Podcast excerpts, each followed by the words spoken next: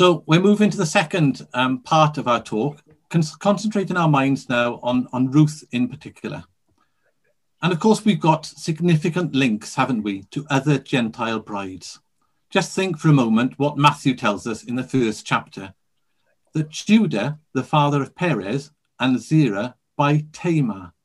And if you think back to Tamar, you'll remember that she was a Gentile. Um, and Salmon begat Boaz of Rahab. And of course, Rahab we remember from Jericho.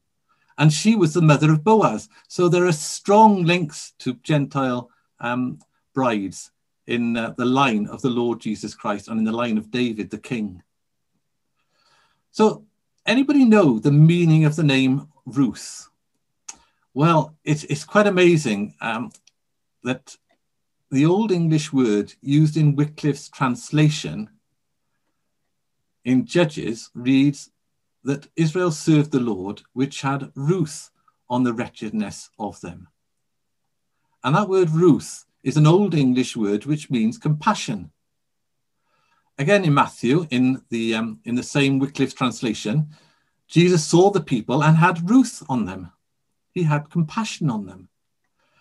And today, we're much more familiar with the opposite, that of being ruthless.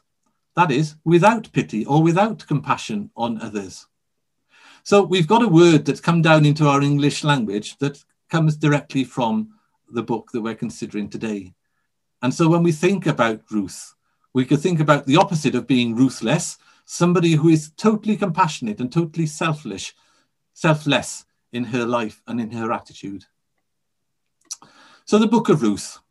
Well, it's not the only Old Testament book with a genealogy, but it is the only one with the genealogy in its closing verses. And as we suggested in the first part, the content of the genealogy may be the whole reason that the book of Ruth was written, to bring us to the point that God is ruling in the kingdoms of men, that God's overarching hand is at work to bring about his purpose, and to ensure that a redeemer is brought to bear through Ruth. So the last word of the final verse of this book is David. And since the story of Ruth took place during the period of the judges when there was no king in Israel, the appearance of David's name at the end is surely noteworthy and significant. So, this four chapter drama leans forward. The events were not reported for their own sake, but for us, so that we can see God's hand at work, his great purpose in this uh, bringing about of the line of the Lord Jesus Christ.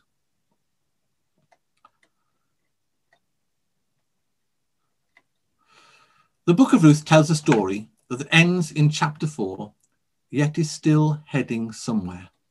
It narrates how that Moabite Ruth met an Israelite, Boaz, how their marriage ensued, and the continuation of Naomi's family line and inheritance is finalized.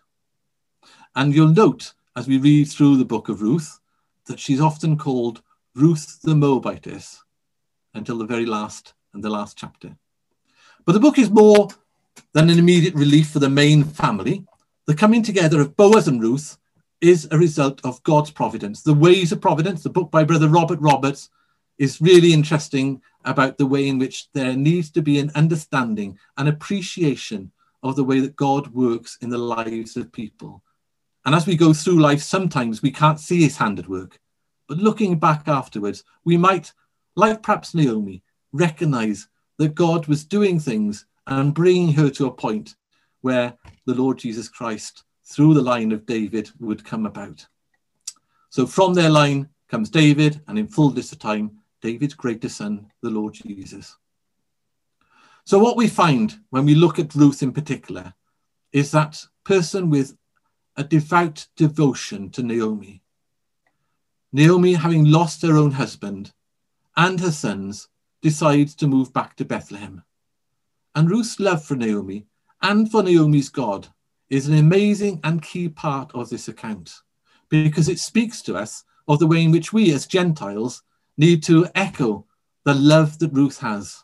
The love that Ruth has for Naomi, who is a type or a, a figure of natural Israel, and for her God, for Israel's God. So we're constantly being reminded that Ruth was a Moabite. She was now moving to Judah as a Gentile. How would she be received? And the account is silent about that, isn't it? And yet we know that in Bethlehem, Boaz's own mother, who may still have been alive, Rahab, was a Gentile who was assimilated into the tribes of Israel. And we can think about um, Rahab for a moment. We can think about how difficult that may have been for her to come into the tribes of Israel, to be accepted, to marry an Israelite. And uh, that's, that's another story for another day. But this was a huge change for Ruth. She was committed to Naomi and she wanted to follow after the God of Israel. And yet she was amongst people who regarded her as a stranger. And that comes out in the very words that she speaks. So making a home and making a life in Bethlehem for Ruth wasn't going to be easy at all. Just imagine being introduced to Naomi's neighbors. And they might very well think, well, Naomi's brought a servant with her. And, and very much of what Ruth did for Naomi was that of service. They would have perhaps watched her with suspicion, prejudice, it wasn't she wasn't going to be accepted straight away by everybody. And the fact that she is often called, and it's repeated, Ruth the Moabitess, that woman from Moab. Watch out for her. Those women in Moab caused Israel problems back in Numbers 25. And yet, here she was arriving back in Bethlehem, and the first thing that they have to do is to find the old house that Naomi had left, perhaps up to 20 years ago, to open it up, to clean out the cobwebs, to clean out the mice and the rats, perhaps, and to be able to live in it? And would she have had help? Well, Naomi may very well have had help. She was well thought of, it appears, from those women that received her. But it's okay, Naomi's got a servant, she can do all the work. May have been the attitude of many. Opening up and clearing the whole house. Finding work, work and clothes, and food, you know, all of these things were something that perhaps Ruth may have been thinking of on that journey back. What am I going to do? How am I going to do it? How are we going to, to make a go of this? How am I going to live? How are we going to support ourselves? You remember, Naomi herself said that they've come back empty, with nothing. I've lost everything, Naomi said. And so it's not long before Ruth finds work gleaning in the fields around Bethlehem. And it could have been the very fields that Naomi had owned. And we could speculate and we can wonder what may have happened to those fields since they left. Would they have been left to lie fallow? Would one of the other re relatives of Elimelech have worked them? Would even Boaz have been working them, looking after them? But no, it was the fields of Boaz that Ruth was found gleaning in. Ruth the Moabite said to Naomi, Let me now go to the field and glean ears of corn after him in whose sight I shall find grace. And notice those words, in whose sight I shall find grace. There's already a belief there that God will guide her into the ways of providence, guide her to where she can glean the best. And she gleaned in the field after the reapers, and a hap was to light on a part of the field just happened to be belonging to Boaz who just happened to be of the kindred of Elimelech. Of course, Ruth didn't know that at the time, but she was certainly led there. And later on, Naomi recognizes it. And of course, Ruth then is informed of it.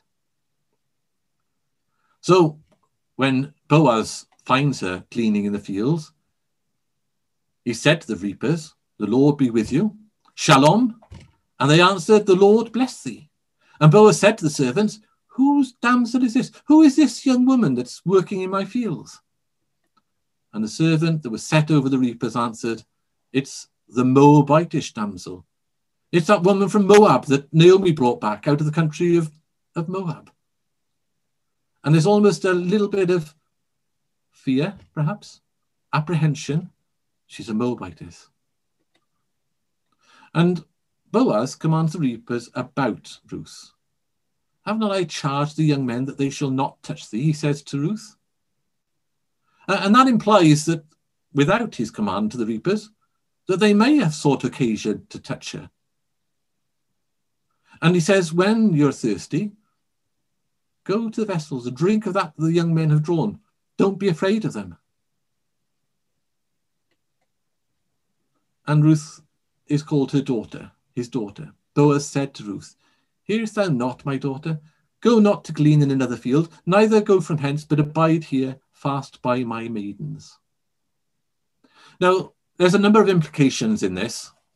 The implication that Ruth was a young woman, that Boaz was a much older man. He could talk to her as my daughter. He was old enough to be, um, for her to be his daughter. And we don't know much about Boaz, but surely it was unusual for a man in those times to, uh, to not have a wife and to have children. And again, we can speculate that possibly he had had a wife and she didn't have any children, or may even have died in childbearing and he hadn't taken another wife. He would have been, as we might say today, a good catch. He was a wealthy man. He had lots of fields. Who was going to inherit him if he didn't leave an heir? And he had no intention, surely, when he first put, set his eyes upon Ruth, of marrying her but he did care for her.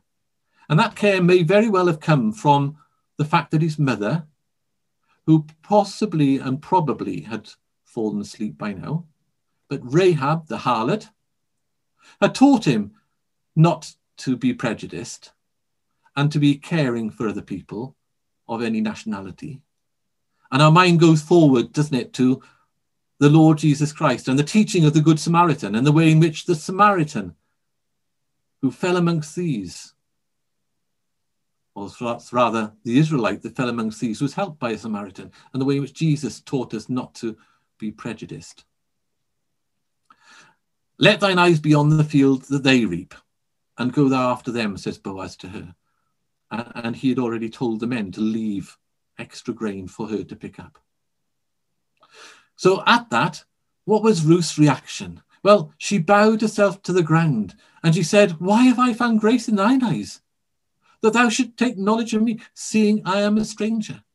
And again, those words, seeing I am a stranger, tells us perhaps the way in which she hadn't been accepted, even though she'd come with Naomi, she hadn't been accepted by the people of Bethlehem. They regarded her as a stranger, as a foreigner. Be careful of her. And she finds it strange that this man, Boaz, should be so kind to her. Why have I found grace in thine eyes?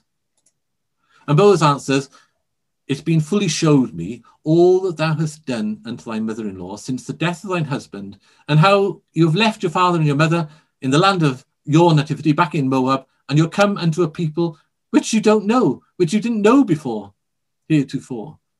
The Lord recompense thy work, and a full reward be given thee of the Lord God of Israel, under whose wings thou art come to trust. So there's quite a lot in that in that passage, isn't there?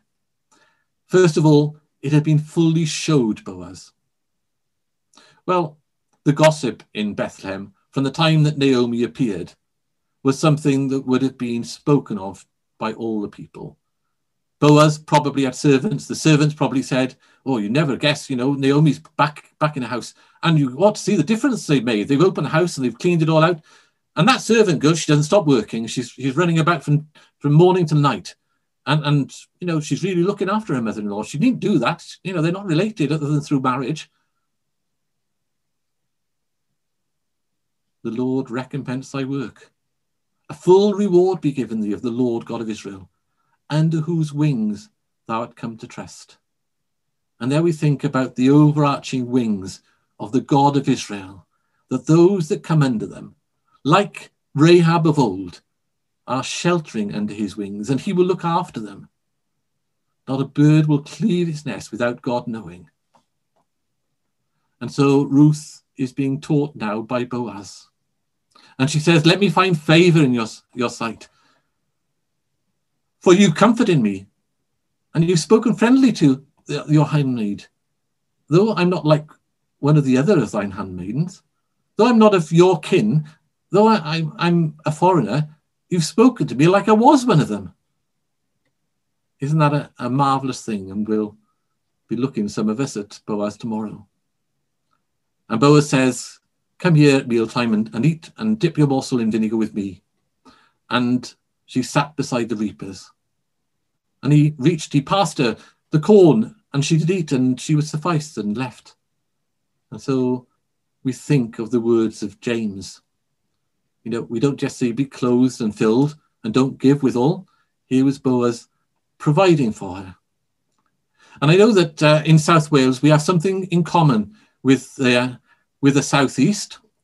And we've recently had a camp opened in um, Penally in Tenby of Iranians who've come to live amongst us, just as you have in Folkestone. Um, we're not doing quite as well as you are in Folkestone. I hear that there are about 50 interested um, people interested in the truth in that camp. Nearly all the, the camp are attending classes. Uh, and, uh, and well done, those um, brethren and sisters who are supporting them. Um, in uh, Penally, in Tenby, uh, we have, I think, about 16, um, of which there is one brother who's come from East Ham, um, and there are uh, at least three others who have uh, said that they would like to be baptized, which is wonderful news. But we didn't just say to them, be closed and filled. We actually took clothes down to them, providing the things that they needed um, in a cold camp, uh, particularly in this cold, wet weather. So there's a little aside. So Boaz commanded the young men, saying, Let her glean even amongst the sheaves, and reproach her not. Don't tell her off, don't uh, push her away. Allow her to, uh, to glean. She needs it. She's looking after her mother in law. And in addition, let some extra fall, some of the handfuls on purpose for her, that she may glean those too. And so she gleaned until even morning to dusk she beat out that she had gleaned. So we can imagine, can't we? Here she was, back-breaking work, picking up this. And then after she'd finished working, as the sun was setting, she'd have to take it back and she'd have to beat it out. And she beat out an ephah of barley. And she took it up and she went into the city. And when her mother-in-law saw what she brought, well, she had received more than sufficient to keep them both from going hungry. And Naomi asked, where, where have you been gleaning? And she showed her mother in law. And she said, That man you spoke to, well, it's Boaz. He's a kinsman. Blessed be he of the Lord, who hath not left off his kindness to the living and to the dead, hasn't forgotten my Elimelech and my sons. And Naomi said, The man is near of kin unto us. He's one of our next kinsmen. And again, we might notice the detail here. He's one of our next kinsmen. Not the only one, but he's one of. of course, we know as the story goes on, there is another who is nearer than uh, Boaz. Well, Boaz said um, and to Ruth also, Thou shalt keep fast by my young men till we've ended the harvest. And Naomi said to Ruth, It's good, my daughter, that you go out with his maidens and that they meet you um, not in any other field. Don't go anywhere else, but keep fast by those maidens until the end of the harvest. And so Ruth continues that work of gleaning in the fields. That it may be well with thee. My daughter, shall I not seek rest for thee? Our minds go to the way in which that word rest is used, the way in which there is a Sabbath of rest, the way in which Israel were to enter into the land of Canaan that God had given them, that they might have rest from their enemies. The way that later on God gave them rest in the days of David and Solomon. And yet also the way in which it's taken up in Hebrews. If Joshua had given them rest, there would not therefore have been another rest for the people of God. And for you and for me, brethren and sisters. Is not Boaz of our kindred, with whom, whose maidens thou wast? Behold, he winnows barley tonight in the threshing floor. Wash yourself, anoint yourself, put on raiment, and go down to the floor. Don't make yourself known to the man until he's done eating and drinking, and then make yourself known. And Ruth said, I will do all that you say. What, what an amazing response that is required of Ruth the Gentile. And what an amazing response is required of us as Gentiles coming into that covenant relationship with the Lord Jesus Christ, that we too are able to say all that God says, all that Jesus says, we will do. Well, Boaz labored with his men. He was really tired. He lay down to sleep in the, heap, in the heap of corn, and Ruth crept in. She uncovered his feet and laid her down at the bottom of his uh, sleeping place. And at midnight, the man was afraid. He, he knew that somebody was at his feet. And there was, when he looked, a woman lay at his feet. Who art thou? I am Ruth, thine handmaid, she said. Spread your skirt over your handmaid, for you are a near kinsman. And what she's actually asking for is take me as your own, make me yours, marry me, because I'm a kinsman of yours, and you can redeem me and my late husband. And Boaz said, The Lord repay you for all that you've done. A full reward be given you by the Lord, the God of Israel, under whose wings you have come to take refuge, under whose wings you've trusted. God is taking care of her. We might remember this passage in Ezekiel that is so similar, where God himself talks about spreading his skirt over Israel because of the time of love, and the way in which God covered the nakedness of Israel, and the way in which God swore unto Israel and entered into a covenant with them, and the way in which God was a husband to Israel, and Israel was their redeemed wife. And perhaps this passage in Ezekiel is looking back to Ruth back to the way in which Boaz spread his skirt over Ruth and took her as his own. But we're racing ahead. It didn't happen just like that. There was something else that Boaz needed to do. Thou showed more kindness, says Boaz, in the latter end than at the beginning, inasmuch as thou followest not young men, whether poor or rich. You didn't go after the young men, the handsome young men. You came to me says Boaz, this old man. And now, my daughter, don't fear. I will do to thee all that thou requirest, for all the city of my people doth know that thou art a virtuous woman. Think about that.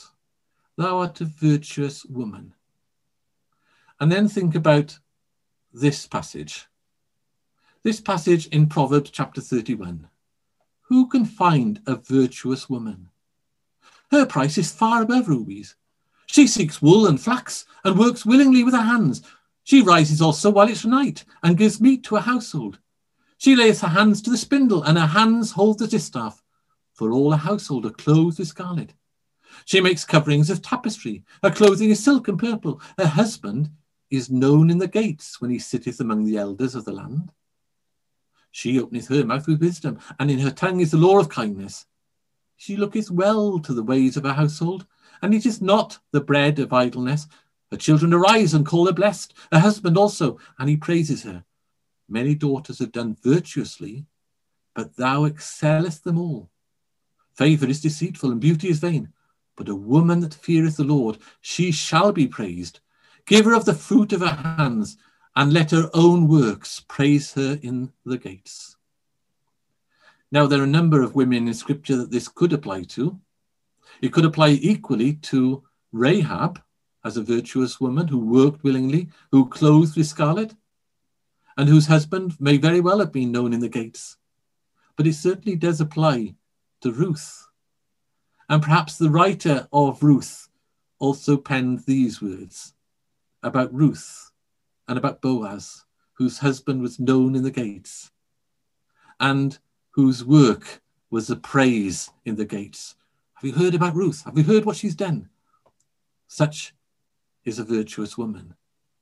And such are we as the bride of Christ called to be, to be hard working in the ways of God, rising up early, working and laboring in the ways of God, and having that blessing of those that we work amongst and a praise in the gates. Well, coming back to Boaz, um, he said, There is a kinsman nearer than me. It's true, I am your near kinsman. Naomi was right. Howbeit, there is a kinsman nearer than I. Tarry, wait this night, and it shall be in the morning, that if he will perform unto thee the part of a kinsman, well, let him do the kinsman part. But if he will not, then will I do the part of the kinsman. As the Lord liveth, lie down until the morning. As the Lord liveth. And so Ruth did lay down until the morning. And then she rose up before anybody could know that she was there. And Boaz said, Don't let it be known that a woman came into the floor. And yet now everybody knows because it's written down in this book and the book's published. And Boaz's secret is out and all know what Ruth did. But she was a virtuous woman and Boaz was a righteous man. And he would not take her to be his own until he had found out whether this nearest kinsman would take her first. And he also said, Bring the veil that you've got, hold it out. And when she held it out, he measured six measures of barley and gave it to her, and she went into the city.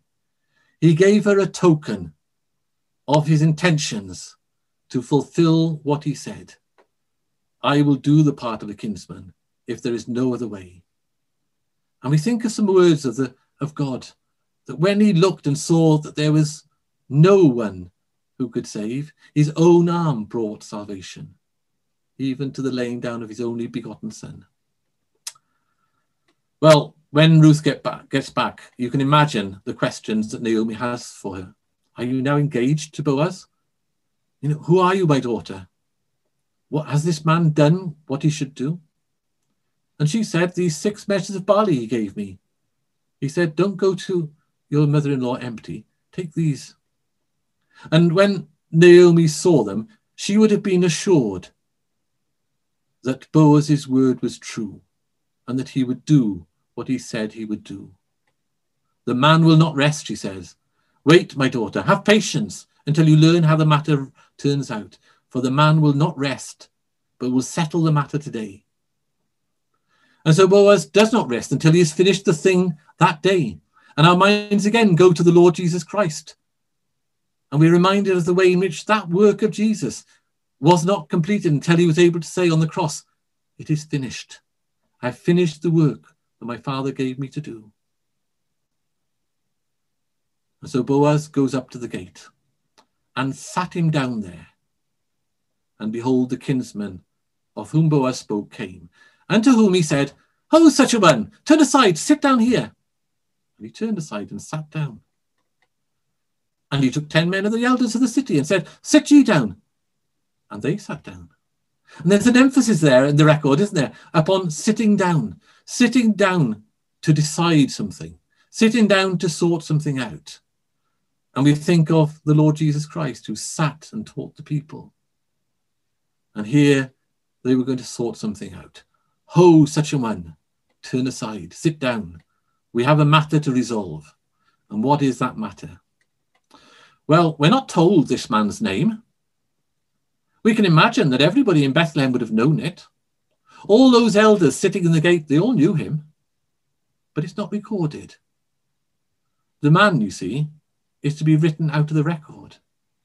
And another would fulfill his role. It is not necessary for us to know his name. It is, in fact, under the hand of God, deliberately not given to us. And so he says to the kinsman, Naomi, that is come out of the country of Moab, sells a parcel of land which was our brother Elimelech's. And so we're reminded, and of course, this kinsman would have known, oh, yes, Naomi. Yeah, and Elimelech, they went down to Moab. Oh, she's come back. Yeah, okay. And she's selling the land. Well, that land's next door to mine and probably next door to Boaz's as well. So Boaz says, I thought to, to advertise, I thought to tell you about this, so you could buy it off the inhabitants and, and before the elders of my people. And if you'll redeem it, redeem it. But if you don't, then tell me now, so that I may know, for there is none to redeem it beside thee, and I am after thee. And the man, ho such a one, said, I will redeem it yeah, that would be quite a useful bit of land for me next door to mine. I, I'm quite happy to redeem that. But there's another clause in the proposal, isn't there? Boaz said, In the day that you buy that field of the hand of Naomi, you've got to also buy it of Ruth, the Moabitess, the wife of the dead. to raise up the name of the dead upon his inheritance. Just hold on a moment. You know that field? Well, the right of inheritance is through Ruth and Ruth's late husband. So if you want the field, you've also got to take Ruth. And it's not just Ruth the Israelite, no, Ruth the Moabitess. The emphasis is there, isn't it? That Gentile, you've got to marry her. Oh, hang on a second. You can imagine Ho such and one saying. So there's two pieces of legislation involved here. There's a Levitical law and the law of the Redeemer of the land. The law, Levitical law of raising up an inheritance and how a land should be redeemed. And they are inseparably linked in one transaction through Ruth, the Moabitess. Naomi has renounced her legal entitlement to the land in favor of Ruth. If Ruth, if Naomi had been younger, she could have married someone who would raise up the title of uh, a name to Elimelech, and the land would have been given there. But she renounces it in favor of Ruth. I'm giving that land to Ruth so that there is a legal entitlement there. And if the matter was to be determined by Naomi's position alone, the land would pass out of the family's control because she has no children. So if Naomi had married and didn't have any children, then it would be passed automatically to the one who had married Naomi. But the legal rights passed to Ruth, and the situation would be resolved through that means. So part two of the agreement now proposed involved the recognition that Ruth was young enough to have a family of her own, and therefore make it possible for her husband's name, in theory, to be saved from dying out. And the heir would have the title to the property now being redeemed. Okay, so that's an important part of this book about the, the legal entitlement and the raising up of a name. Now, Ho such an one that remains nameless says, I cannot redeem it. I cannot redeem it for myself lest I mar my own inheritance. You redeem it. Um, you're the right to yourself. I cannot do it, says a man to Boaz. So instead of purchasing the land, he changes his mind because he doesn't want to marry Ruth. That may have been because he was happy to redeem and buy the land, but by marrying Ruth, he would come, come the responsibility of looking after Naomi as well. Perhaps that's why he changed his mind. Or he may have been married already with dependents and didn't want another wife. Uh, if he had a child by Ruth, it would carry Elimelech's name and the title to the land would pass out of his control. And, and if he did not have any family himself, then all of his inheritance would go under Elimelech's name, if there was a, an heir through Ruth then. And he may have been put off by Ruth being a Moabitess. The nationality was stressed by Boaz, wasn't it? And stressed throughout the book. And neither Naomi or Ruth were present. There's no public denunciation of, um, of his, this act. Um, and under the law, there is almost a requirement to spit at the one who refuses to be the Redeemer. So remember what it said. This was a manner in former time concerning redeeming and concerning changing. For to confirm all things, a man plucked off his shoe, gave it to his neighbour, and this was a testimony in Israel. Therefore the kinsman said to Boaz, Buy it for thee. So he drew off his shoe. It had become a custom, but it was actually under the law. The custom had changed a bit because now this was all taking place amongst the elders. There were no women present. Naomi and Ruth were not there. But back in Deuteronomy 25, we read that if a man refuses to raise up unto his brother a name in Israel, then shall his brother's wife come unto him in the presence of the elders, and loose his shoe from off his foot, and spit in his face, and shall answer and say, So shall it be done unto the man that will not build up his brother's house. So hence the taking off the shoe.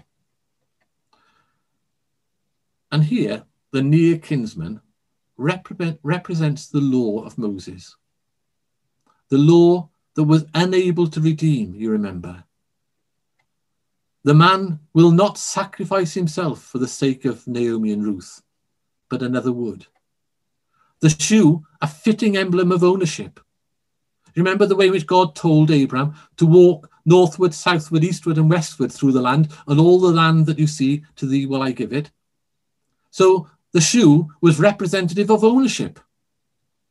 as Abraham walking through the land. And if you take that off, you are sacrificing, you're giving up the right to that parcel of land. And so in time past, the boundaries at some point would actually be walked by the person that had redeemed it. The change of title would be written in the land registry. And now Boaz says, Your witnesses, that I have bought all that was Elimelech's, all that was Mahlon and Chilion's, of the hand of Naomi. Moreover, Ruth the Moabitess, the wife of Mahlon, again, Ruth the Moabitess, the wife of Mahlon, have I purchased to be my wife, to raise up the name of the dead upon his inheritance, that the name of the dead be not cut off from among his brethren and from the gate of his place. You are witnesses this day. And so, what Boaz is saying is, I have bought, I am marrying, so that the name of the dead be not cut off, and my inheritance will pass to the descendant that will come by Ruth. And therefore, he was sacrificing his own inheritance. He did not have an heir. We know that from at the end of the book. The heir was to come through Ruth.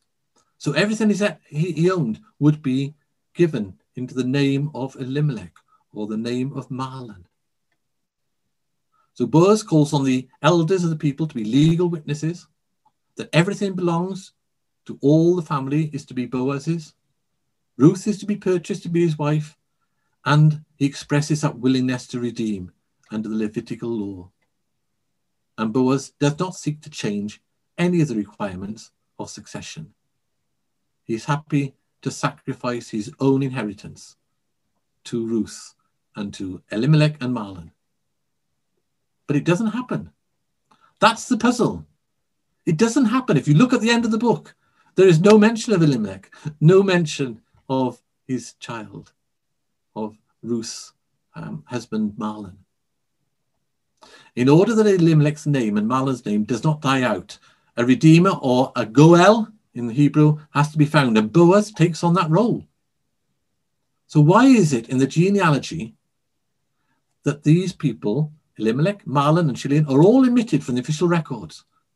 Remember, in Ruth 4, Salmon begat Boaz, and Boaz begat Obed. It's Boaz's name there. And when Boaz and Ruth were married and had a son, the child was registered in Boaz's name, not Mahlon's. And yet the prime purpose of the Levitical war, law, so prominent in the book, was not carried out. Why not?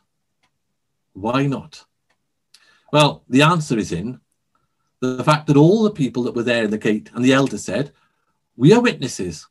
The Lord make the woman, Ruth, that is come to your house, make her like Rachel and like Leah, which two did build the house of Israel, and do thou worthily in Ephratah, and be famous in Bethlehem. Rachel and Leah had both also had children by servant women, which were counted as their own children. Remember, of which two did build the house of Israel. And what these elders are saying is that Ruth could be like Rachel like Leah. Okay, the second part of the answer. Let your house be like the house of Pharez, whom Tamar bare to Judah, of the seed which the Lord shall give thee of this young woman. The elders accepted the Levitical arrangement for Ruth's benefit, but now they gave back any future offspring to Boaz to be brought up in his own family name and not Mahlon's. Be like Pharez, whom Tamar bare. And that's a fundamental change in the terms of the Levitical law. And they were very precise, precise in directing that their findings were according to the principles in Genesis which preceded the Levitical law by citing the case of the family of Pharez or Phares. And by doing so, they demonstrated that grace is higher than the law. The law was added because of transgression, we're told in Galatians. And so, what the law was unable to redeem, Boaz does redeem, but he redeems it under the principles so it's not the letter of the law that is fulfilled, but the spirit of the law. And here's the Genesis principle explained. Remember that Judah married Shua, who was a Canaanite, another Gentile, And she had three sons. Tamar, a Gentile, marries Ur, the son of um, the first son, and the Lord slew him. And so then Judah gives Tamar to the next son, Onan. And he wouldn't provide a, a son for his brother, and the Lord slew him as well. And the youngest son, Shelah, he, she, he was too young to, to marry. And so Tamar wasn't given to him. And so what she did, she acted the harlot. And she went out and she laid with Judah, their father, and bare the twins, Pharez and Zara. And the children are counted not as the part of Ur that the Lord slew, or Onan, the second husband that she had, or even Shelah, They're counted as Judah's family the sons of Judah, Ur and Onan and Shelah, which three were born unto him in the do- of the daughter Shua the Canaanite. Ur, the firstborn of Judah, was evil in the sight of the Lord. He slew him. Tamar, the daughter-in-law, bare Pharez and Zerah. All the sons of Judah were five. You see how Ur and Onan are written out. And there's a lesson for us in all of this. The elders there use a historical precedent it is not the spirit, sorry, the spirit, not the letter of the law is important. And the genealogy is not through Ur, but through Judah. And in Matthew 1, Ur is written out. And in Ruth 4, the children of Boaz were not to be off the line of Mahlon and Chilion or Elimelech. All those three names were written out. And that appears to be because Elimelech left the house of bread. Mahlon and Chilion took wives who were idolatrous. And it is possible for us too to be blotted out of the book of life. That's the lesson here in the book of Ruth. Beware, the record is telling us, lest you too have your name written out of the book of life. If you go astray and if you don't come back to the house of bread. Well, after this event, Ruth is no longer called Ruth the Moabitess. She becomes a Gentile bride, just like Tamar and just like Rahab. And she's an example of justification by faith, like Abraham. Just as Abraham believed God and that was counted him for righteousness, know you therefore that they which are of faith, the same are the children of Abraham. The scripture foreseeing that God would justify the heathen through faith, preached before the gospel to Abraham, saying, In thee shall all nations be blessed. So then, they which be of faith are blessed with faithful Abraham. And we become, brothers and sisters, Abraham's seed, and heirs according to the promise. And so the law is not of faith, but the man that doeth them shall live in them. Christ has redeemed us from the curse of the law, because the curse was weak, in order that the blessing of Abraham might come on the Gentiles through Jesus Christ, that we might receive the promises of the Spirit through faith. And so the Lord gave Ruth conception and she bare her son. Ruth had had no child in Moab. All children are God given, and that blessing should never be taken for granted or even expected as a right. The woman thanked God for a redeemer. Blessed be the Lord, which has not left thee, Naomi, this day without a kinsman, that his name may be famous in Israel. And he shall be unto you a restorer of your life, a nourisher of your old age. For your daughter Ruth-in-law, Ruth, daughter-in-law Ruth, which loves thee, which is better to thee than seven sons, has borne him. And so they encouraged Naomi, don't think about your dead sons. You've got a daughter-in-law that is better than having had seven sons. Because look what she's borne you, a wonderful grandson. And from that grandson, from Obed will come Jesse, the father of David, the king. And from David will come the Redeemer, the Lord Jesus Christ. And so they called his name Obed. A son born to Naomi. Who was it who named him? The women, her neighbors, gave the name. That's unusual and significant. Obed means servant, and the child is to serve two families Naomi's and Boaz and Ruth's. And service is to be honored. And we think about that the way in which Jesus is the suffering servant, the suffering saviour, and that servant passages in Isaiah all about the Lord Jesus Christ. Well, we need to rush ahead a little bit. As we read through the story of Ruth, there are important applications that jump out for us. We note that it's God's plan to call people from amongst the Gentiles to his way of salvation. We note that Ruth was a Moabite, a Gentile, a phrase repeated of her. And many may have discriminated against her, but God loved her heart. He knew what was in her. God saw her as an important part of his plan for her life. And it culminated in her becoming part of the line of the Lord Jesus. And God's plan often uses people who might be considered by some to be unimportant, unimpressive from man's perspective. But remember what Paul wrote to Corinthians God's name is made, his strength is made perfect in our weakness. God calls those things which are not as though they were. God uses the little things to accomplish great plans. And what amazing plan we had in this account in Ruth. A series of little things, all adding up to important pieces of God's big plan, of God's jigsaw, if you like. God intended for Ruth to be part of that story, the lineage of the Lord Jesus Christ. So he pulled together such events as a famine. Naomi moving to Moab. They're returning to Bethlehem. Boaz's bloodline just happened to be.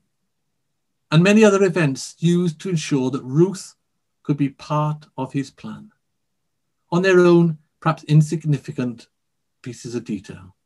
But put together, we see the hand of God at work in the life of Naomi and in the life of Ruth to bring about the birth of the Lord Jesus Christ. God does that same thing in our lives today. He can use us. They may be small things, but they're all part of God's master plan, of God's big plan, so that big jigsaw, of which may, we may be just a small part, can come to fruition. God has provided a Redeemer to rescue us from our sin. And Boaz, a type of the Lord Jesus Christ. We were in need of being redeemed as a result of our sinful natures. We too were empty, just as Ruth must have felt when her husband died, just as Naomi was empty when she came back and devastated that she'd lost everything. Our sin, our sin renders us empty and desolate and spiritually. But Jesus has redeemed us. He's paid the price. He has rescued us from the penalty of our sin through his death and resurrection. And so, in summary, these are the types in the book of Ruth. We've looked at some of them in our first talk. But Elimelech, Naomi left Bethlehem. Ruth married into the household. Naomi in bitterness returns. Ruth works and finds a husband. Ruth is given a token of betrothal with the corn that Boaz gave her. There is another near kinsman, and Boaz spreads his wings over Ruth and takes his name and a redeemer is born, initially Obed, who means serving or servant. And he is a restorer of Naomi's life.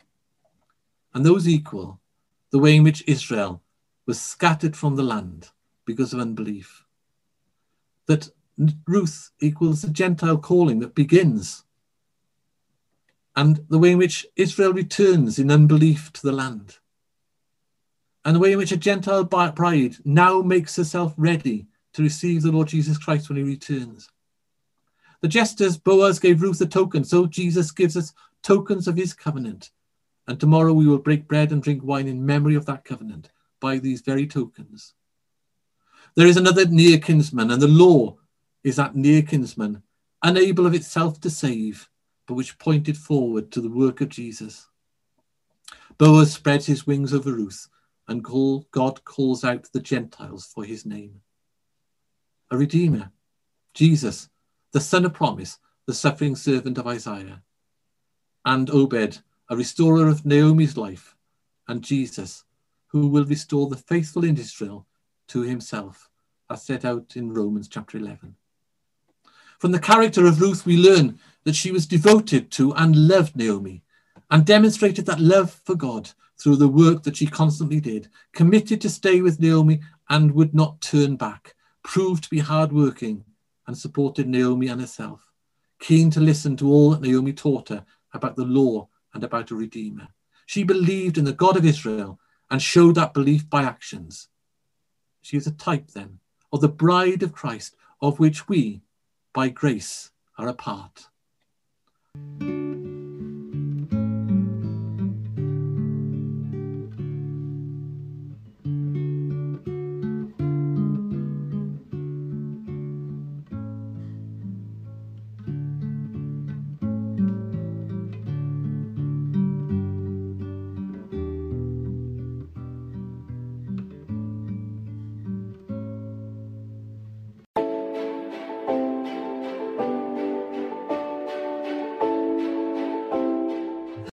The Book of Ruth. Um, this is an amazing uh, story that we have in the account of the Bible.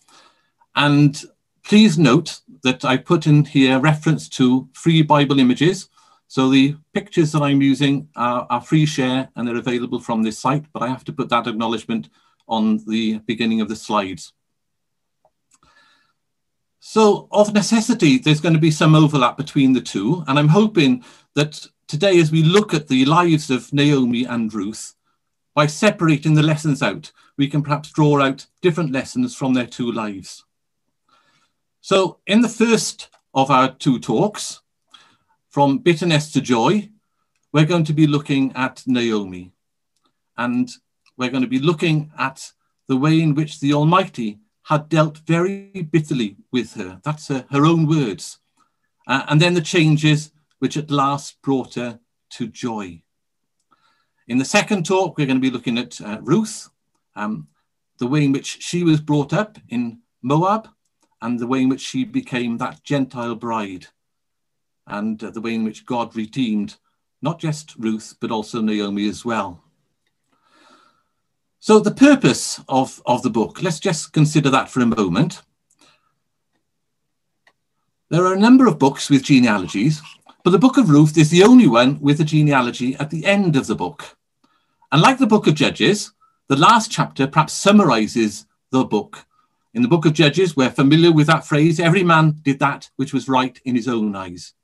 So, too, perhaps the last few verses of the book of Ruth, Ruth give us the real reason for the book being written. And we're going to look at that in more detail in the second talk. So, the question is who is the author of the book of Ruth? Well, I suppose that it could have been Ruth. We read in that fourth chapter the way in which Salmon begat Boaz, Boaz begat Obed, Obed begat Jesse, and Jesse begat David. So some have suggested the author might have been Samuel, but as the book begins in the days when the judges ruled, and we know that Samuel was the last of the judge, then I don't think it's likely to have been written by him. In chapter 4, it states, Now this was the manner in former time in Israel. So it's looking back, isn't it? And most likely it was written about 100 to 150 years after the events of the book. And I'm going to suggest quite strongly that it was probably during the reign of David. And otherwise, we would have had David's brothers mentioned as part of the genealogy. So David has been singled out, and yet he's not referred to in Ruth as David the king. So could it be possibly have been written by David himself? There's, there's quite an interesting verse I'll draw your attention to in Chronicles and the 28th chapter, when David is talking about the building of the temple. And he says that the Lord made me understand in writing, by his hand upon me, even all the works of this pattern. And although he's there specifically talking about the plans of the temple that Solomon would later build, David also understood that those literal plans had a pattern of future things and that God had made a promise to him of speaking to him of his house for a great while to come. So if he did that with the pattern of the temple, isn't it possible also that in revealing the story of Ruth, that David may have understood that that too was a pattern that was being outworked. We're going to have a look at that pattern um, this afternoon. So I want to put the book in its wider context for a moment. So when we look at the previous books, we've got the book of Joshua. And in the book of Joshua, of course, we see Israel conquering Canaan. But we see also that it is a pattern or a type of Jesus' work of conquering sin and death so that we can possess the kingdom. And we've got links to Hebrews that, that give us the keys to unlock that, uh, that type or that pattern. In the book of Judges, we know that phrase, that which was right in their own eyes, is a shadow perhaps of the times when the Lord Jesus Christ came and found that the true shepherds of Israel were not doing their jobs. They were doing that which was right in their own eyes. So in the book of Ruth, we see that Israel turn away from God and learn that God calls individuals from amongst the Gentiles to serve him. And then later in the books of Samuel, we learn about the establishment of the God's kingdom under David and Solomon. And of course, that points forward to the re establishment of the kingdom at the return of our Lord Jesus Christ, the greater son of David. So, an overview of the book. We've got the historical account, which also shadows God's redemptive work, as we've seen. In Elimelech, I'm going to suggest, and his two sons, we see Israel going astray, leaving their house and going into Gentile areas. And we see the corruption of Israel and Judah which brings about sin and death, as epitomized by Elimelech and his two sons. And in contrast, we have faithful Naomi, and we see how her suffering is turned to joy and salvation. And so she represents, I think, the remnant of Israel who return to their land and eventually learn to recognize their Redeemer and King, just as Naomi learns that Boaz is the Redeemer for her and, and Ruth. In the virtues of Ruth, we're going to look at in the next talk, we see the characteristics required by the true bride of Christ. So, lessons for us as the Gentile bride brought into a covenant relationship with our Lord. And in the humility of the rich Boaz, who humbles himself to work in the field, we see the true Redeemer as opposed to the law which could not save, which represented the near kinsman and of course, tomorrow we remember the true Redeemer. And in my exhortation in Nearest Tomorrow, that's where I'm proposing that we go. We see principles then throughout of God's way of redemption, the foundation of God's work in his Son, the Lord Jesus Christ. So we begin, as the book begins, in the day of the judges. It came to pass in the days when the judges ruled, there was a famine in the land. And so these images represent some of the more well-known events of the book of Judges. We've got there um, Gideon blowing the trumpet. We've got Samson killing the and wrestling with the lion. And, and we've perhaps got Deborah in the fields. But let's move on. Here's a, an idea of when that time of the judges may have been and when Naomi and Ruth and Boaz may have fitted in. I've underlined Ehud defeating Eglon, king of Moab, because I think that's a significant time of the judges. And I'm wondering, and still it's under debate, we can't be certain what time period Naomi and Ruth and Boaz uh, fit in, but I'm wondering whether it might have fitted in a little bit earlier, perhaps in between Ehud and Deborah. What's interesting about the times of the judges is, is that we've got there judges that are raised up um, to defeat Israel's enemy. So let's have a look at this.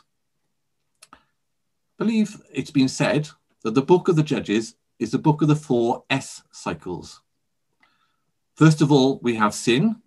So Israel committed sins. They turned away from God. They were suffering because God brought the nations around them upon them.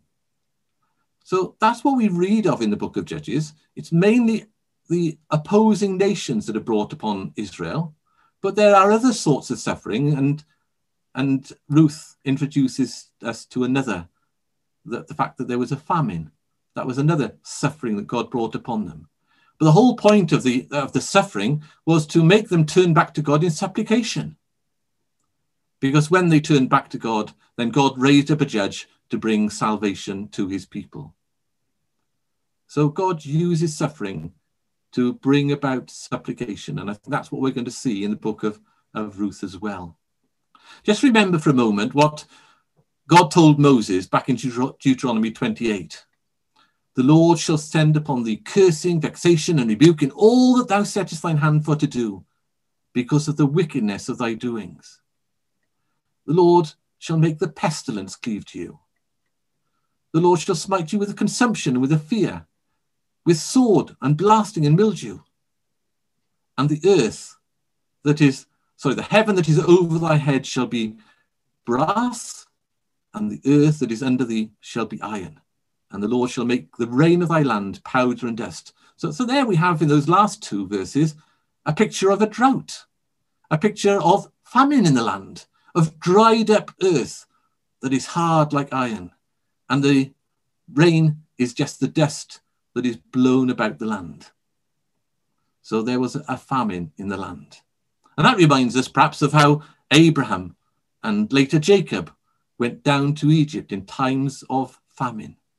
How God sent um, Jacob's son Joseph ahead of the family to preserve life. So God had brought a punishment upon the nation of Israel in the days of Ruth, in the days when the judges ruled, due to their sinfulness. And they had not yet turned back to God in supplication. Then we're introduced to a certain man, a certain man whose name was Elimelech. And Elimelech means, My God is king. And that should remind us of what was happening in the times of the judges, how every man did that which was right, and how at the end of the judges, Israel asked for a king. Let us think then about the fact that Elimelech didn't live up to his name. By leaving Bethlehem, he left God. He turned his back on God. And we can ask ourselves the question by way of exhortation what is the name that we live up to? because we are name bearers too. We have adopted the name of the Lord Jesus Christ, that God is the Saviour, and we bear that name. And do we live up to it? Well, as I said, Israel rejected God as being king in the days of Samuel, in the days of the last judge, and uh, God gave them Saul first of all, and then David. But this certain man left the house of bread he left not just Bethlehem, but he also left the nation, God's chosen nation. And he sought bread amongst the Gentiles instead of recognizing God's punishment and instead of turning back to God in prayer and supplication. So, as head of the house, he has prime responsibility, doesn't he? They only went to sojourn, but note they ended up staying. And for us, when we leave God, when we turn away from God, when we go into the world, then we too might not have thought that we would be going eternally. We thought we might have just sojourned. Let's just have a taste of the world. But we may end up staying if we're not careful. Because once we're in the world, once we're back in the pleasures of sin for a season, it's hard to find a way back from the world. And this passage from James perhaps keeps that in mind. James exhorts us to keep ourselves unspotted from the world. And I was reminded of, uh, of something that Brother John Roberts told us when I was only 16 years of age uh, at a youth gathering. He described a game that children play. The game is there are puddles on the road, and the game is to see how close you can stay to the puddle without getting splashed by the cars and the lorries and the buses that are going past on the road. And as the car or bus approaches, you jump back in order to not be splashed by the water. That's a dangerous game to play. And if you've played it, more than likely you, like me, has been splashed by the water from the puddle and got a soaking it illustrates the way in which, if we're not careful, we can try to play with what the world offers, thinking it's not going to affect us until it overwhelms us and splashes us completely. So James says, don't play the game. Keep right away from those things that the world will spot us with. Let's try and keep our garments clean. And we can do so through the work of our Redeemer. Well, this man was of Bethlehem, Judah, and I'm sure we all know that Bethlehem means house of bread, but Judah means praise. So here was Elimelech taking his family away from the house of bread and the house of praise to a, because of the famine. In the house of bread, there was no praise to God, and so God had withheld the rains. Not only was there a natural famine of shortage of food, but as we're reminded in the New Testament, Jesus said, I am the bread of life. And the bread of life for the Jews in Israel was the word of God, and they'd neglected it, they'd turned their back on it. And so there was a famine of the word of God too. Israel had forsaken that word, and so were spiritually starving as well as naturally hungry. So they went to Sojourn, he and his wife and his two sons. Here's a passage from the end of Ruth where we remember that Naomi was selling a parcel of ground. And also in the second chapter, when they returned to Bethlehem, Naomi dwelt with her mother in law. What that tells us is that, that when they left Bethlehem to go to Moab they only went for a short period of time. At least that's what they thought. And they hadn't sold all their land before going, and they hadn't even sold the house that they had in Bethlehem. They intended coming back. And so they go off to sojourn. What else do we know about, about Elimelech and about Ruth, uh, sorry, about Naomi? Well, we know that Elimelech's kinsman was Boaz, and Boaz was a very wealthy man. And it's quite likely then that his kinsman Elimelech was also a wealthy man. He took down with him sufficient wealth for him to be able to at least sojourn in Moab and feed his family. And more than likely, by the fact that they ended up staying, probably bought a portion of land probably not in the city of Moab, outside of Moab, and enough money to buy that land, to buy a house, and to live there. And it became more and more comfortable for them. So let's think about the country of Moab. There's the journey. It's not that far. At least it's not that far if you're driving or if you are able to go on a horse, but to walk that distance is quite a trek. But they thought, obviously thought it was worth it. And I've already intimated that Elimelech, as head of the house, probably was the one mainly responsible for making that decision. And that Naomi followed with her two sons, whatever he decided. But it goes on to say that they continued there. So they continued in Moab, implying that they stayed there. And of course, we do know that they stayed for some time. And so I think the family there represents a type of scattered Israel who are away from God, not only spiritually, but also literally, going into a strange land. And they are there until God gathers them back. And Naomi, she represents that remnant, called to God's covenant and promises that returns to the land and like Israel today in the land, they have returned in unbelief. So Naomi, in a sense, returns in unbelief that God is working her life, fails to see, and is therefore quite unhappy when she comes back, as we shall see.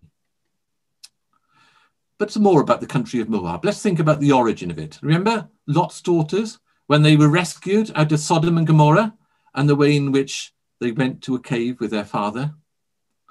Here it is in Genesis chapter 19. They made their father drunk with wine and lay with him. And thus the, both the daughters of Lot were with child by their father. And the firstborn bare a son and called his name Moab. And the same is the father of the Moabites unto this day. And the meaning of Moab is one derived from a father. And that's literally how Moab came into existence from her father, from Lot. And it also tells us that it's one born after the flesh. What else do we know about Moab? Well, Moab tells us a lot of the problems that were existing there. There was Baal worship at Peor. Do you remember this incident from Numbers 25? When Israel lived in Shittim, the people began to whore with the daughters of Moab these invited the people to the sacrifices of their gods, and the people ate and bowed down to their gods. So Israel yoked himself to Baal of Peor, and the anger of the Lord was kindled against Israel, and thousands died as a result of that when we look at Numbers 25. So they were worshippers of false gods, of Baal. And as such, child sacrifice was something that was very familiar in Moab. It's, it's been suggested that every firstborn child would be offered to the god as a sacrifice. Just imagine then living in those circumstances, living in a time when, when you soon as you conceived a child, you knew that that child was going to be given to this God.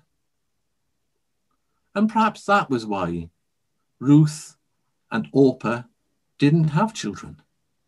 They didn't want to lose their child to be sacrificed to this God. Well, there were more problems with Moab, more than just the sort of sacrifice of gods. The children of Israel served Eglon for 18 years until God raised up Ehud as a deliverer. So the people of Moab were brought against Israel because of Israel's idolatry, because Israel turned away, and they became in servitude to the king of Moab, to Eglon. And then Ehud, of course, delivered them, um, pushing his dagger into this the belly of this very big man. And there were more problems with, Israel, with Moab. God had decreed that an Ammonite or a Moabite shall not enter into the congregation of the Lord, even to their tenth generation shall they not enter into the congregation of the Lord forever. So God had decreed that Israel shouldn't have anything to do with Moab. And Ruth 1 may have occurred just over 20 years after he had killed Eglon. Just imagine you know, you've been at war with the country. The country has overcome you. You've been in servitude to them with them for 18 years. And now, within 20 years, Elimelech is considering taking his family to this hostile place. So, what was he thinking? Didn't he see the signs?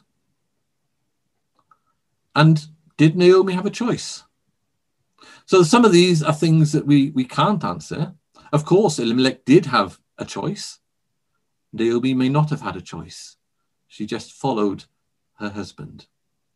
And we think of the shepherds of Israel, blind leaders of the blind, and the way in which Jesus told how both of them would fall into a ditch. Well, there were certainly problems in living in Moab.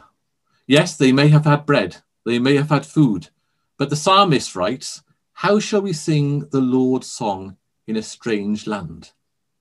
And we need to use our imagination for a moment and imagine what it was like for Elimelech, for Naomi, and for their two sons living in a land that was godless. How could they sing the Lord's song in that strange land? How old were the sons? Well, they may have been as young as only 10 years old when they went there. Just imagine bringing up children in that sort of situation. How can you teach them what is right and what is true, and about the one true God, when all around you everybody is worshipping the Baal God. So bringing up children in a strange land is, of course, not easy.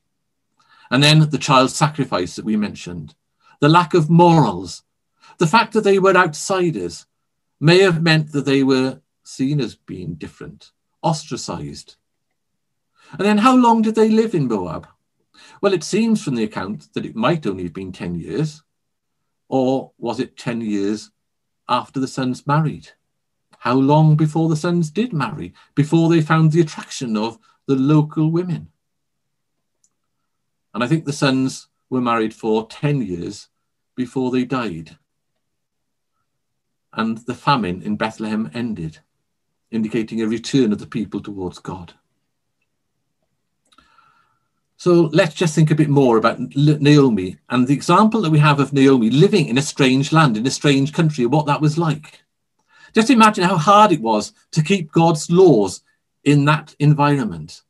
How that every Sabbath day, when they were in Israel, it was par for the course. Friday evening and Saturday, no work. The preparation so that there was a, a sitting down to, to eat together on Friday.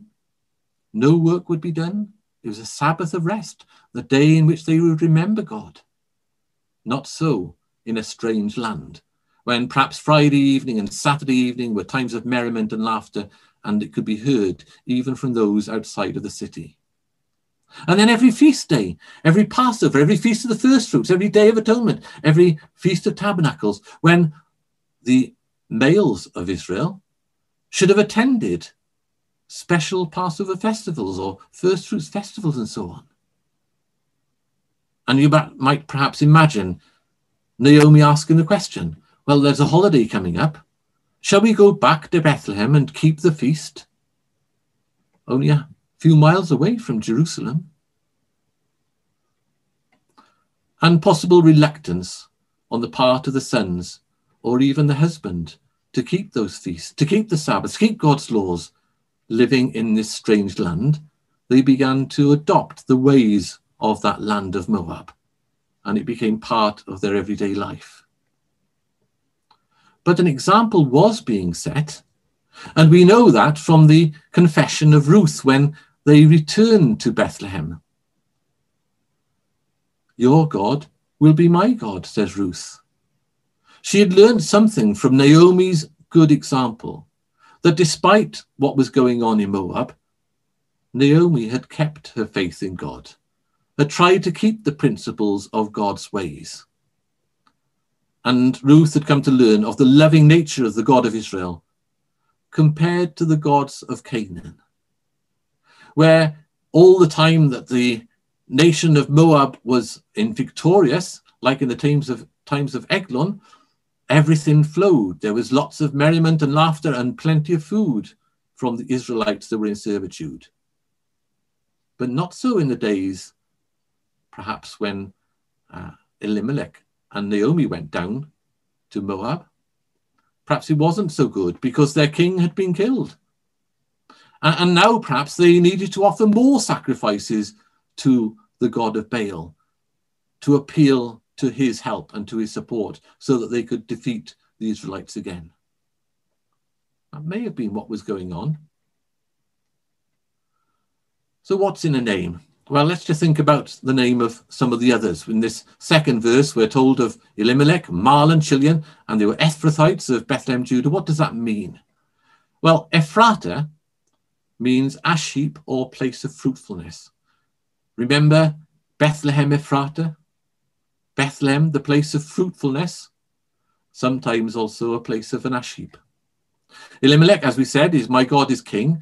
Naomi, pleasantness. And perhaps that tells us a little bit about her character, that she was known as a very pleasant person, whilst Mahlon means sickly, perhaps due to some ailment that he had as a child.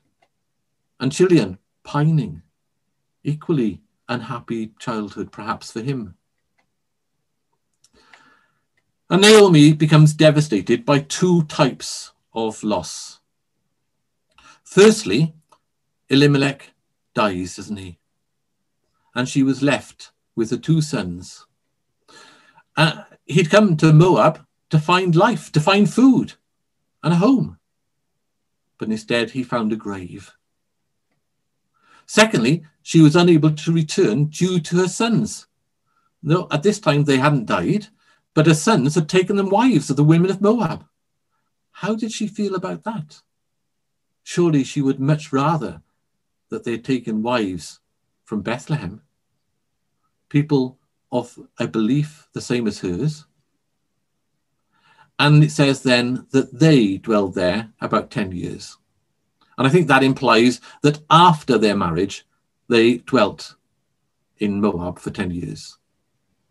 So they may have been down, Naomi may have been in Moab for about 20 years before she returned. Orpah, she means gazelle or the back of the neck or stiff necked. And, and we'll come to her in a moment. Whereas Ruth, compassionate, good natured, and kind. And in the second talk, we're going to be look at that, looking at that in more detail. So somebody's just come on and hasn't muted. Thank you. Right, Naomi um, and her bitterness. Right, Mahlon and Chilion died also, both of them, and the woman was left of her two sons and a husband. Call me Mara, she says, for the Almighty hath dealt very bitterly with me. And the emphasis there is very bitterly. Almost, perhaps we could think of her blaming God, or at least asking the question, why has God allowed this to happen to me? Why has this happened?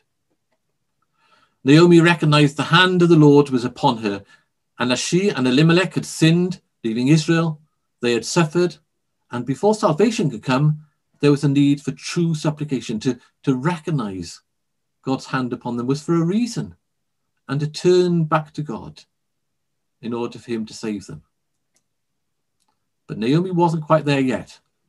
She was bitter at the way in which her life had turned out. So she arose to return. Um, in verse 6, she heard that the Lord had visited the people and given them bread. There was nothing left for her in Moab. Um, it was a place of death in contrast to the house of bread where she'd left. And so she arose with her daughters in law to return to the country from Moab. And the hand of the Lord was against her. And on the journey back, she says to her daughters in law, Turn again, my daughters. Will you go with me? Are there yet any more sons in my womb? And it emphasizes it twice, she says it to her daughters in law. Turn again. Go back, my daughters. Go your way. I'm too old to have a husband. And then at the end, the hand, the hand of the Lord is gone out against me.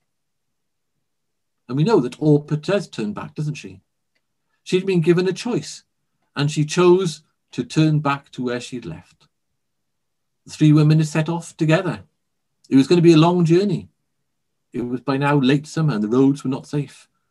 Orpah turns back, back to Moab, and the words of Jesus come to mind. No one who puts his hand to the plough and looks back is fit for the kingdom of God. But Ruth clung to her. She clave to her. She, she embraced her. She clung to her.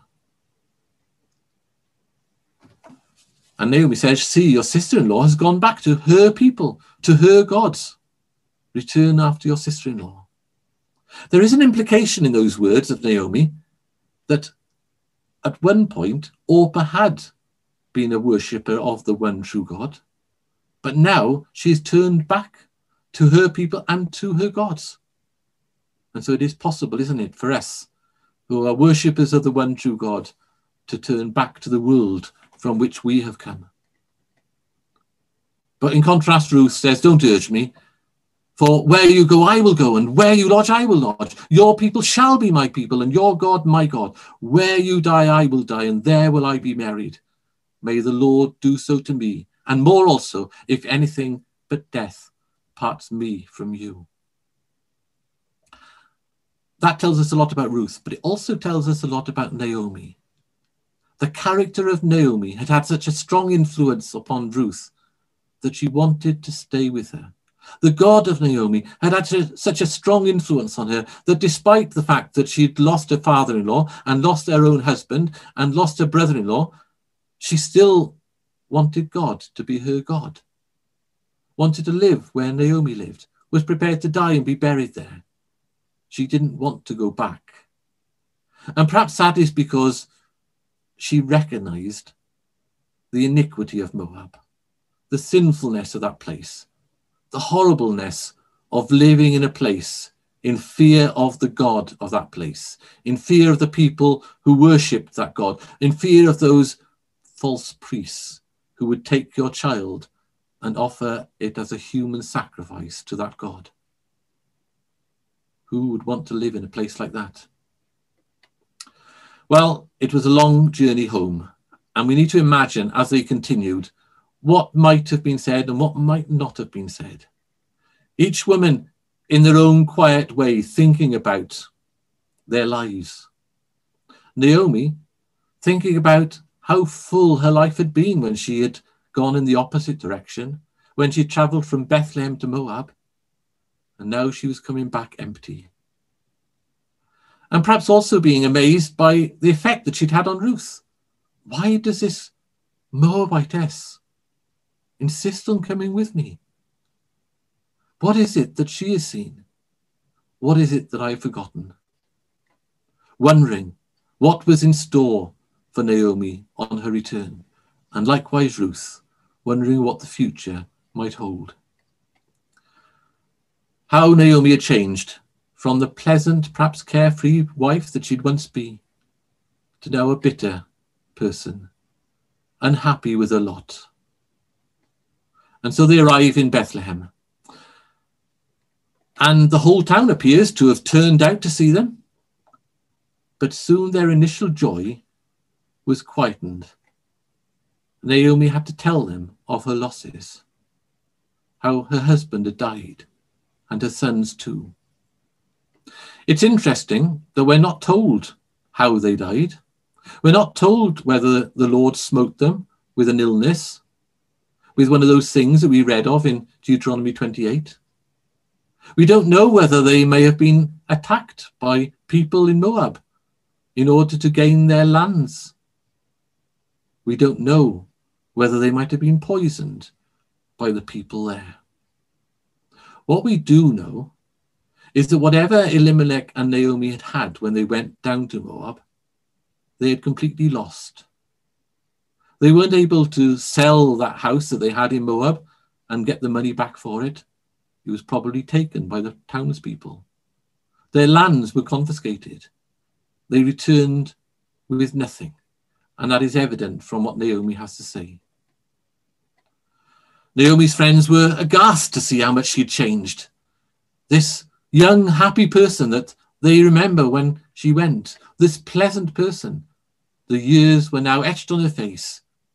Can this really be Naomi? They asked. And Naomi had had her long journey to dwell on that and on her loss of life in Moab. Don't call me Naomi, don't call me pleasant.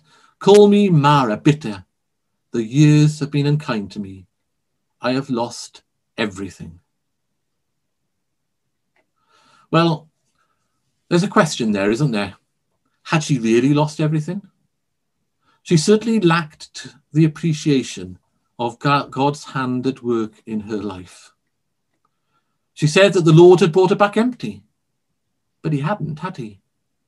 She still had Ruth. She still had her life. She still had her health and many people in her hometown who cared about her. She still had a house and a land in Bethlehem. And sometimes we fail to recognize God's providential care in our lives. When things go wrong, that's all we can home in on. But Naomi did have strengths. She was faithful in returning. She could have stayed in Moab. She was kind and unselfish to her daughters in law, giving them the opportunity to return, despite the fact that she probably would have craved their comfort if they'd stayed with her. She was grateful to Ruth. She was a loving mother in law. She was wise in her counsel. She was protective and she was patient. All of those things come out in the story of Naomi. And she was unselfish. Later on, we read of the way in which she was willing to sell her land in order to secure a husband for Ruth. In every situation, we have two ways to view our lives. We can either believe that life is not fair, in which case we're on the road to bitterness and unhappiness, or we can accept the hand of God in our lives and that He knows what is best for us. Choose out the path for me, is the words of one of our hymns. For as the heavens are higher than the earth, so are my ways higher than your ways, and my thoughts than your thoughts, says God in Isaiah 55. And here in Job, we remember the words of Job when his family were taken away from him. The Lord gave, and the Lord hath taken away, says Job. Blessed be the name of the Lord. God knows what is best for us. Well, eventually, as we shall see, Naomi allows Ruth to glean in Boaz's fields. She advises Ruth on how to claim Boaz's protection. She sold her land to invoke the law of redemption, and she's instrumental in enabling Ruth to marry and her husband's inheritance is to be carried on by Ruth. She assumes the care of Ruth's child, her grandchild, and, and got there a lesson for grandparents and the way in which how much of an influence grandparents can have on children. And I'm sure that Naomi had an influence on Ruth's child Obed. Naomi eventually had a plan, and it was God's plan. She'd worked out that God had a, a plan with her. And the plan, of course, worked. It was amazing. It worked amazingly. Both women could now look forward to a comfortable, happy, and godly future as a result of the Redeemer that they'd found.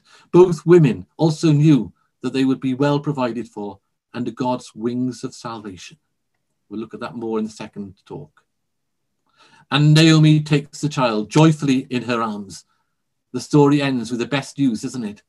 Naomi, who'd once asked to be called bitter, and now joyfully holds her grandson, grandson, born to Ruth and Boaz, in her arms.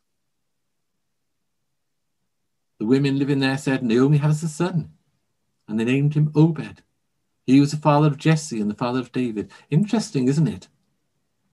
That it wasn't Boaz and Naomi who named him, the women in Bethlehem named him.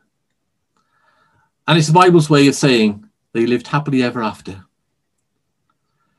Let's just come to uh, draw our thoughts to conclusion with this list of types in the book of Ruth.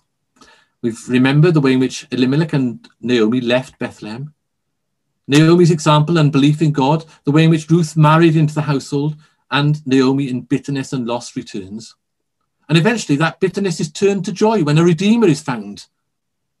And then we've got the types. We've got Israel scattered from the land. Israel, God's covenant people. Gentiles called to be the bride. And Israel's return in unbelief to the land eventually will be turned to joy when they look on their Redeemer, the Lord Jesus Christ, and repent. When God pours out on the house of David and on the inhabitants of Jerusalem that spirit of grace and of supplication. And some lessons from the life of Naomi. She was perhaps led away from godly friends and family into the enemy territory of Moab. Perhaps she didn't have any choice over that. But her godly influence on her family was tested in Moab especially when her sons married foreign wives. But she maintained her belief and became a good example to them. She made sure that the young widows who followed her had a choice to go back to their gods. God wants people to choose to worship him, doesn't he? She returned to the promised land after her husband's death in unbelief of his providential care. But she did have times of weakness. But ultimately, she learned that God is in control. And we too, we may have doubts or even possible bitterness, but we need to work through those things and trust that God knows what is best for us too. Naomi was always a caring person, a protective person of her family. She looked out for the interests of those in her care. And she was bitter with God for a time, perhaps because he had given her the care of those that were then taken away from her by death. She talked to and listened to Ruth and took an active part in the process of her and Boaz coming together and a Redeemer restoring her life to happiness. So, in conclusion, Naomi was bitter when she thought of her own life, but that changed to joy when she started to help Ruth. And that's key for us too, isn't it? in our bitterness, we're, it's very self centered. We look inwardly. As soon as we start looking out for other people, that bitterness can turn to joy for us too. Naomi, in representing Israel, is the root from which we grow as Gentiles. For if God spared not the natural branches, take heed, says Paul to the Romans, lest he also spare not thee. So we have a wonderful hope, and we can look forward to rejoicing in the kingdom when Jew and Gentile will combine to praise Emmanuel's name forever. Thank you for listening. Música